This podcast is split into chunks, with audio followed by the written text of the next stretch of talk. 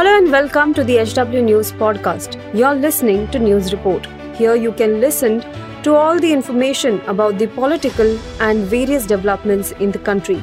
Follow this podcast now to stay updated. At HW News, we have been delivering news that matters to you.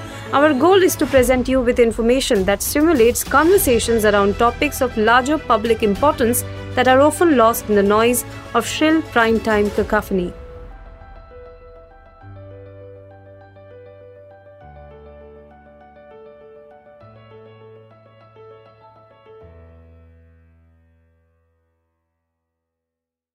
नमस्कार दोस्तों, आप देख रहे हैं H W news और मेरा नाम है सोनू कनौजिया।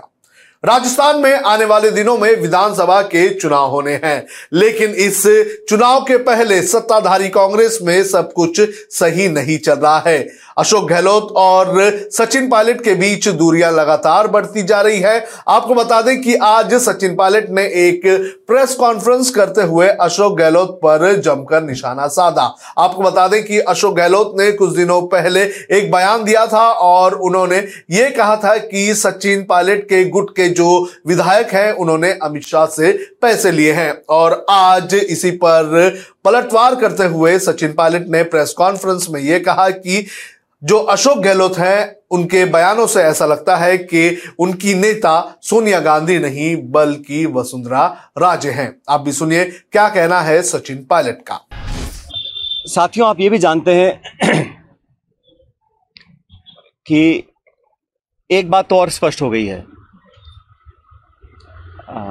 सामान्य मुख्यमंत्री जी का भाषण परसों धौलपुर में हुआ और उस भाषण को सुनने के बाद मुझे ऐसा लगता है कि सामान्य मुख्यमंत्री जी की नेता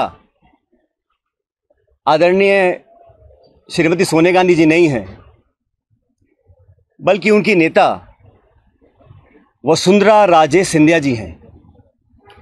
उनकी नेता सोनिया गांधी जी नहीं हैं, बल्कि उनकी नेता वसुंधरा राजे सिंधिया जी हैं। और एक तरफ़ ये कहा जा रहा है कि हमारी सरकार को गिराने का काम भाजपा कर रही थी। दूसरी तरफ़ कहा जाता है कि सरकार को बचाने का काम वसुंधरा जी कर रही थी। तो ये जो विरोधाभास है, इसको समझाना चाहिए। आप कहना क्या चाह रहे हैं, ये स्पष्ट कर देना चाहिए। आप सबको मालूम है, सरकार बनने के बाद मैं प्रदेश का उप मुख्यमंत्री था, प्रदेश अध्यक्ष था। और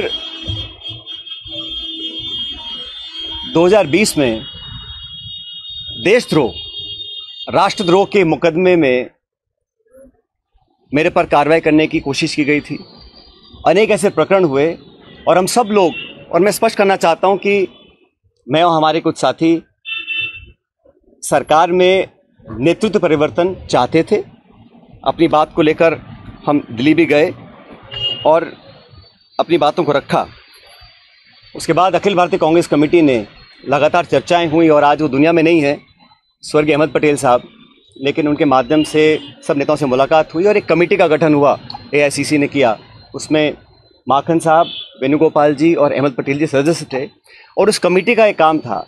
और कमेटी जब गठन हुआ, उस समय हम सबकी बात सुनकर, हमारी बातों को एक्सेप्ट किया गया और एक रोड मैप तैयार किया गया।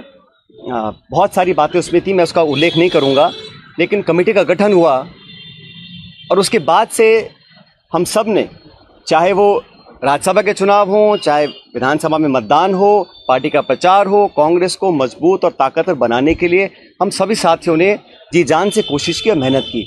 और ढाई साल का जो कार्यकाल निकला, वो इस बात का प्रतीक है। सचिन पायलट की अगर बात करें तो सचिन पायलट ने कुछ दिनों पहले अपनी ही पार्टी के खिलाफ अनशन किया था और उसके बाद उन्होंने कहा था कि वो एक ही यात्रा निकालेंगे और उस यात्रा की जानकारी देने को लेकर यह प्रेस कॉन्फ्रेंस की गई थी। लेकिन अशोक गहलोत के जो बयान थे, उस बयान को लेकर सचिन पायलट ने पलटवार किया।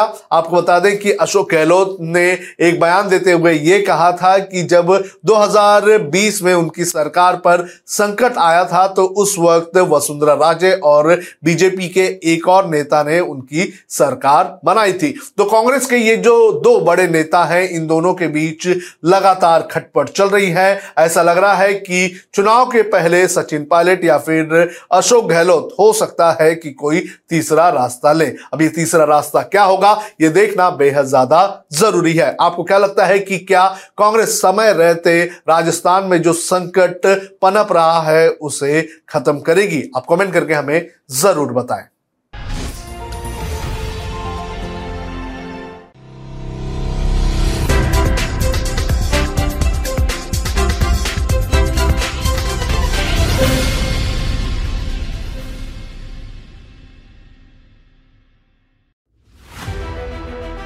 If you like this episode, please rate us with 5 stars right now. HW News podcasts are available on BingePods and all other audio platforms.